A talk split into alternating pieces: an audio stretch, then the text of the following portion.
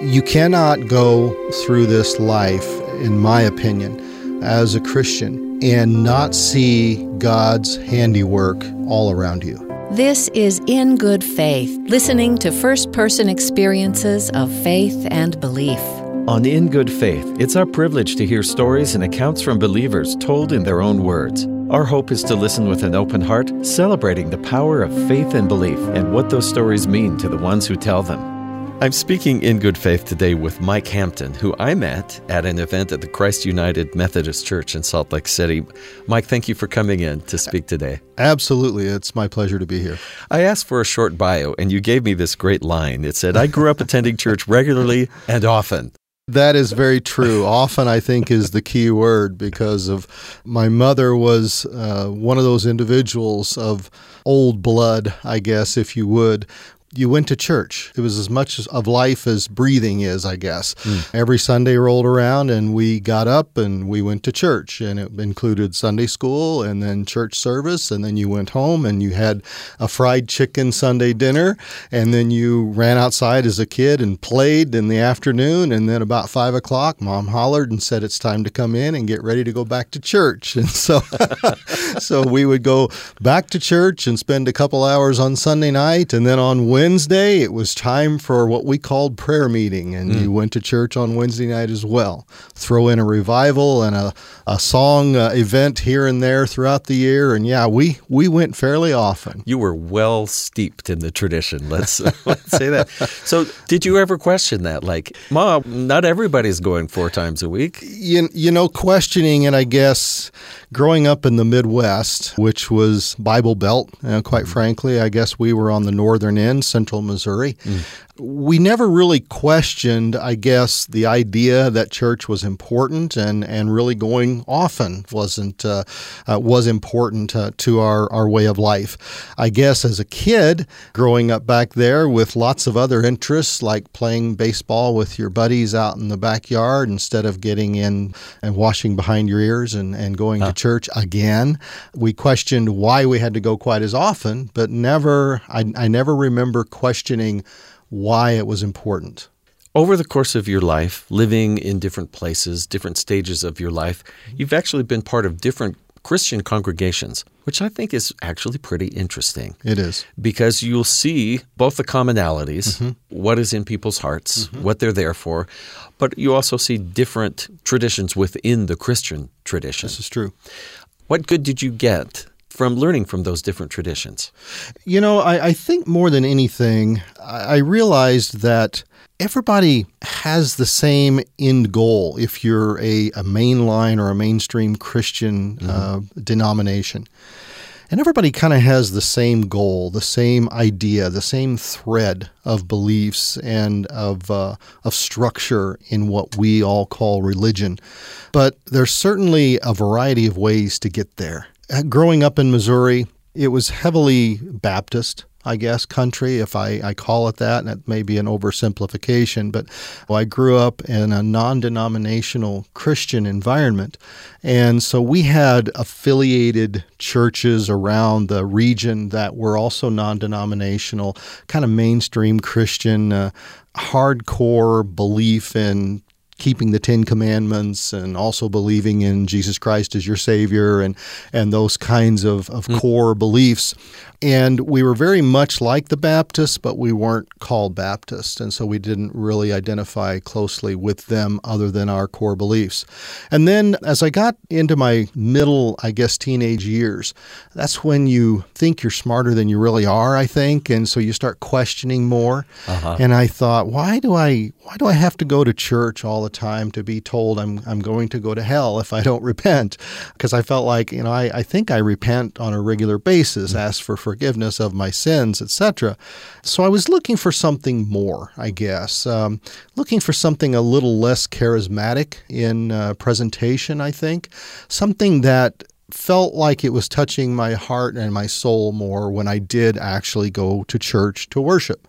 And so when I went away to college, I had, I guess my mother had given up trying to boss me around at that point in time. So I started going uh, to a Lutheran church in Kansas City, Missouri, with my my first wife, whom I met at college, and it was much more formal, of course, than the Baptist tradition. There was a liturgy, and in those days there was even a little bit of Latin in the liturgy, and so I thought, wow, this is this is kind of formal. This feels kind of churchy. It feels like what I had perceived in my head as worship, and so I, I kind of fell in love, I think, with that. And then when we got married, I went ahead and joined the Lutheran Church with her, and and that's really where I kind of stepped off into an active Christian faith. Where as a child, I was just being raised in it and uh, doing the things that everybody did, going to Sunday school, going to church camp in the summer, and just doing what children do. And then um, moving to Utah and uh, being involved with the Lutheran Church uh, in the Salt Lake Valley, I realized very quickly that uh, it had the same core beliefs, I think, as what I grew up with. So it felt comfortable, it felt right. I got more involved again in the administration of the church, you know, the fact that people actually have to do something as members other than just show up on Sunday hmm. morning mm. and then go home. Sadly, my first wife and I got divorced. Um, and then uh, when I met my uh, my wife. Now we uh, kind of got away from the Lutheran church because she was a United Methodist. And so I started going to the Methodist church with her. It's fascinating, Steve, because I started out on one end of the spectrum with the Baptist type approach to worship and, and spirituality and Sunday, what Sunday morning looks like, uh, all the way over on the far end with the Lutherans being very formal, very liturgical. And now the Methodists, they're smack dab in the middle. They have liturgy, but they are much more relaxed in that presentation of liturgy. So it's it's been an interesting journey for me up and down the scale, and I've kind of landed in the middle. There is so much to ask about in that journey. uh, I love I love hearing from you your experience. Let me jump back to when you were a kid. You're sure. out you're out playing. You're mm-hmm. going to school, yep. and when you're not in church, did you have some idea about who or what God was that entered your head if you weren't sitting in a church? You know, I think I, I did. Um, as I think back on that question, um, I've never really pondered that, but I know along the way, I guess I never questioned the existence of God. And I'm not I'm not sure if that's a healthy thing to do or not, quite mm. frankly. But again, um, I grew up never being, I guess the proper language would be never having been given the option to not believe. Mm. And so I just assumed that that was that was correct. So when you had some difficult moments, yes. which everyone has in their life, yes it sounds like rather than you questioning that, you it sounds like maybe you turned to God to get through those. The first real big traumatic event that probably would have tested my faith and, and other people's faith is the death of my father. Mm. Um, my father was diagnosed with uh, uh, testicular cancer when uh, I was five years old. My father would have been about 47, I guess, at the time. And uh, he passed away when I was seven. So he passed when he was 49, just shy of his 50th birthday. I can remember that day fairly vividly, even though it's been a long, long time ago. But I remember moments, I guess, of that day fairly vividly. Everybody was sad. I remember our preacher from our church with his wife coming to our school and picking up my sister and I, who was older than me, and taking us out to their car and sitting us in the car and telling us the news. Mm. And I remember. Which you had been expecting at some point? You know, I don't think I knew uh, enough to realize how yeah. dire things were. My sister is five years older than me, and I remember sitting in the back seat of their car, and I remember my sister being upset. I remember being confused because I wasn't sure what they said. I don't remember exactly, but I think they may have used the word deceased, and I didn't know what that really meant as a seven year old. And so when we got home, I remember following my sister into her bedroom, and I asked her, I said, Is daddy okay? And she was crying. Oh. And I realized then that the end had come for my father. Was I upset? Yeah, probably. But, you know, as a seven year old boy, you think about it for a minute, uh, you ponder it, and then it's like the dog and the squirrel. Uh, somebody throws a baseball outside and you want to go out and throw with them. And so you. You survive it much easier, but you also pay the price because you didn't have as much time with your father as, as mm. one would like. So that, I think, could have tested my faith. I know some seven year olds who are maybe more mature uh, than I was at the time. And I think that could have certainly, uh, and maybe even in later years, could have turned a person away from God. You know, asking the question, why? Why did you take my father when I was only seven years old? Because I basically lived the rest of my days without a father figure other than an uncle or a friend of the family here and there. But going back to what you said about driving me closer to God? I think in some respects it did, but I don't think I knew that that was happening. Because you have chosen to get involved in congregations where you've worshiped, I might first ask why, when it is easier to just show up and have the service kind of done for you or around you. Yep. For, so, first, why? And then, second, when you do something like that, you start to realize that people are people and there are personalities that are kind of oil and water to each other yes. and you get a little chance to be Christ-like. Yeah, just... I think the reason why is because a lot is my basic personality. I'm one of those people that has a really hard time if you're in a crowd and somebody says, "Hey, we've got this really important thing that needs to be done, and I need a volunteer to do it." Who wants to do it? Who's willing to make the effort to, to make this happen? And then it's quiet and it's silence because nobody wants to do it. I have a hard time sitting through that silence and not putting my hand up. My wife would tell you, Michael has a hard time saying no. And I guess I do in many respects. Well, I'm grateful for that, at least that you said yes to this interview. well, it's, uh, it's, there's many blessings tied to saying yes. And I've been exposed to a lot of wonderful things, a lot of wonderful people. But I, I, think early on, when I joined the Lutheran Church, especially, which is where I started, I guess that's where I became an adult and uh, had an adult faith and, and really got into the, made the effort to study it, learn it, um, understand, uh, have a deeper relationship, as we say, with God. I realized early on that churches, congregations, they don't just happen people have to make it happen. The old story of, of you get out of it what you put into it, how important it is to become involved and, and be part of the solution. People needed to be asked you know, to do things. And when they asked me, I again, I had a hard time saying no.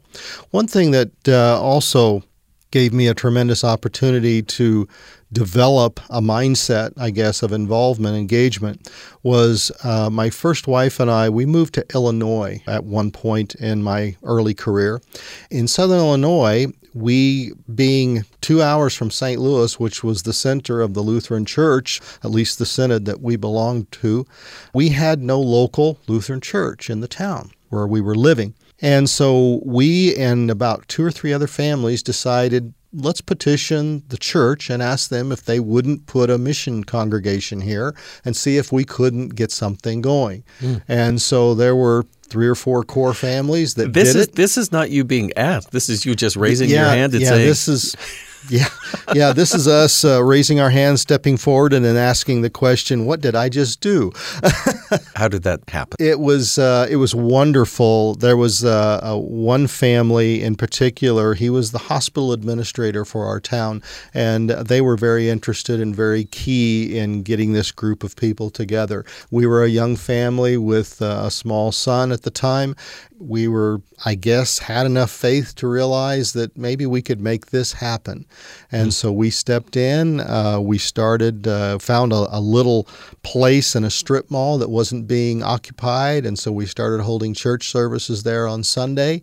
I'll never forget, there were three of us, three men, that were asked to create the board of elders. Well, we had a board of three, and I was one of those individuals. It was a, a wonderful experience, even though I had no idea what an elder was supposed to do in that uh, particular uh, environment. And so we lived there for about four years, three of which uh, we had the mission congregation. And I'm proud to say to this day, there is a Good Shepherd Lutheran Church in Marion, Illinois. And it's all because of our core families that got together and made it happen. Oh, nice. And so when I got to Utah and I found a Lutheran church to transfer membership to, it just seemed to me that, well, I was doing something back there. I should just continue doing it here. And I have to believe that's probably the Holy Spirit prompting me. Mm. And you asked me what I got out of it. I guess what I get out of it more than anything is a deeper relationship, not only with God, but also with my fellow Christians and, and my, my friends that I've made over the years, and people like yourself, people like uh, uh, Jennifer Ristine that you had on this program. Mm. It's been wonderful to have the opportunity, I think, to, to be engaged with those individuals, to share what we all believe. And like I said, that core belief is there. It's uh, we, we all may get there a little different differently sometimes. I feel it has made me a better individual just as a, a, human being, but has definitely given me a rock, a place to to fall back to when times are a little bit difficult. You know, that sounds like the teaching that God becomes a man to come to earth to show us how to relate to God. But then Jesus says that if we don't visit the poor, if we don't clothe the naked and the hungry, that we've seen him mm-hmm. and not done unto him. And so I love you saying that, that you become closer to the Lord, but also closer to the people, because I think in seeing people that way, you have to see Christ in them. You have to see something divine in them. I agree with you completely, Steve. You cannot go through this life, in my opinion, as a Christian and not see God's handiwork all around you my wife and I both, we have, uh, because of our relationship with God, we consult God on everything. Minor things, little things, we will pray over it. We'll ask for guidance. We'll uh, we'll ask for a door to be closed and another to be opened if that's what's appropriate. And it's about weird things like what car to buy, you know, or or you know, should we be taking? I'm just trip? letting you know you are not alone in this. and I'm, I'm sure there are people in the world that think that is kind of ridiculous, maybe. But honestly, it, my wife and I would both tell you life is too difficult. And when you've got a, a belief and a relationship with God, why not capitalize on that? Why not utilize Him as your great counselor, which is what He is to all of us, all believers? So, when you have a petition or a concern, or you're looking for guidance in some way, how do you find those answers? Is it in the way things unfold? Is it in something that feels like a message in your heart? What would you call that? Or, or various ways? I think it's all of the above, quite frankly. And sometimes it's the message that you haven't even asked for, the answer you haven't asked for. Hmm. And I think the key there is having an open heart and having an open mind and maintaining that open mind and that open heart. But what you just said, you're absolutely right. I think sometimes it's that still small voice in your head. I think it's uh, that gut feeling, as we all have. Mm. I told you that we pray a lot about things that seem very secular, very earthly, and don't really matter all that much. I've had a number of opportunities over my career to change jobs and to move into other areas and to move to other physical locations and and I've been very blessed in that respect one of the things that I would always do, and I was always pray about the opportunities. And if this isn't right, Lord, please guide me and then give me the courage to accept the answer. And the last few jobs in particular, I've asked that. And I have come away with that gut feeling. And to me, that was God talking to me. That's not where I want you, my son, is what it's saying to me. Mm. And so I did, fortunately, have the courage to say, no, I'm going to stay where I am. Didn't try to explain it to the employer that was trying to hire me, but I just told him it just wasn't right at the time. That is a leap of faith. And so, is that something you feel like you built over time enough trust that you could say, I think I know what this feeling is? Enough to base a life choice on? Yeah, Steve, I think you're right. Um, I have trusted that that still small voice or that gut feeling or that visual example that has occurred, you know, somewhere around me, a phone call out of the blue from mm. someone, or just that inner peace or inner turmoil that is, mm. I think, that God puts inside of us. And if we'll just listen, it will guide us to where He would He wants us to be or needs us to be. Because let's face it, we are the hands and the eyes and the mouths and the ears and the eyes of God here on this earth. I also mentioned I want to share with you something that happened to me that is probably one of the most motivating or moving experiences I've had in my life. I just finished five years at the University of Utah. Hallelujah, I'm now retired. How about that? but before that job, I was working a job as, uh, as an upper management individual, and I was doing a lot of traveling, and there was a fairly high stress job. And I was in the great state of Nevada one morning and I got up about six o'clock in the morning and I had about a two hour drive to one of our locations out in Nevada. It was uh, probably a spring day. The weather was good. Uh, the skies were clear. The stars were out when I left the hotel to drive to this location. And if you've ever driven across Nevada, other than the interstate, you know there's not very many cars on the road at that time of day. So I'm driving along the road and I am. Uh, singing along to the songs that I had uh, in my phone, and so playing them through the radio of the car. And it was just it was on scramble or you know whatever yeah. it was just in whatever was coming up random, and so I'm singing along to the songs and just kind of absorbing and not seeing very many car lights or, or uh, anything, kind of watching for deer and, and any other wildlife that might be out at that time. The sun is coming up in the east, so it's starting to get pink and red and orange and all the beautiful colors of a Nevada sunrise. And as the sun was getting close to cresting over the mountains, just the very moment, and I you have to trust me on this, the very moment the sun peaked through between the peaks of the mountains and shone on my face, the words to the song Here Comes the Sun came across my radio. And I was so moved by that. And to me, that was one of those answers that you didn't ask for. And the answer to me was God speaking to me in that very quiet moment, in a very unassuming place. And He was saying to me, I know you're stressed out. I know you're working hard. I know you're away from your family. Trust me, I'm in control. And that has stuck with me and will stick with me till the day I depart this earth. Mm. That's something that is both very moving, but also something that there are just enough of the fingerprints of God on that that you still can decide yes. what that was. Yes, and and there are people who would say, "Oh, what an interesting coincidence." That's okay if that's how you feel mm. about that if that, that if that's how you choose to look at that event that's fine i think god gives us that opportunity i heard and saw his fingerprints as you mm. put it and for me that brought me great comfort and great strength because faith journey is a journey and we arrive in unexpected places or take detours we never imagined mm-hmm. sometimes yes are there things that you feel that you understand better or differently than you did 20, 30 years ago about your faith?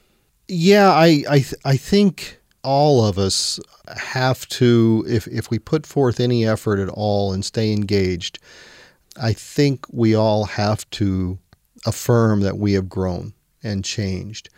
Again, when I was a young man growing up in central Missouri, I was taught certain aspects about the Holy Bible. I also felt compelled to follow every little thing in the Bible and to try to understand every everything that was discussed in the Bible or uh, described in the Bible and what did it mean and and it was imperative to know that book front and back. But as I've grown older, I had a relationship when I moved to Utah with a Lutheran pastor. We were talking one day, and I was trying to figure out why is this important in the Bible and why is that important and gosh should we immerse somebody or is sprinkling enough and mm. and uh, what's right what's wrong and and you know he told me and I respected him for this and it stuck with me he told me he says you know Mike he said the bottom line is this Jesus came to this earth to do the things that we couldn't do. and that was to wash us clean, to be the sacrifice, to to ultimately be the uh, the Lamb of God, and to be the ultimate sacrifice, and to carry our sins to death, and then come back and defeat death. And therefore, we have the opportunity to enjoy everlasting life with He and His Father and the Holy Spirit in uh, the in heaven. If you believe that, all that other stuff do we sprinkle? Do we immerse? Is it important to drink wine instead of grape juice? Does it have to be real bread or can it be a cracker? All of those other things, you know what? Those are rituals, traditions. Yeah, they're important to certain denominations, and I don't deny that, and I'm not trying to rob that from anyone. But to me, it's all about loving one another, being kind to one another, which I believe Jesus told us to do both of those things, to accept one another, and to believe on Him. And because of that, we'll be okay. It's interesting that I met you at an event where I went to speak to someone after a presentation she had given. That was my intent was going to meet her. But you were so welcoming and something kept kind of tugging at my elbow. Well, this you. is who you need to talk to. Well, I still got to talk to her, yes, but I'm, I'm, I'm, I'm thrilled to have you in here and to share your experiences. Thank you. And your faith. Mike Hampton, thank you for speaking with me today in good faith. Thank you. Thanks for tuning in to In Good Faith. That's our time for today. Thanks to Mike Hampton for generously sharing his stories and his faith. To hear this and past episodes of In Good Faith on demand, visit our website at byuradio.org slash ingoodfaith or subscribe to the podcast. In Good Faith is committed to the idea that we all benefit from hearing people of widely varying backgrounds share their personal experience with faith and belief. In fact, we think people with such experience deserve some of our best listening. Email us at ingoodfaith at byu.edu. In Good Faith is a production of BYU Radio. I'm Stephen Kapp Perry. I hope you'll join me again soon, right here in Good Faith.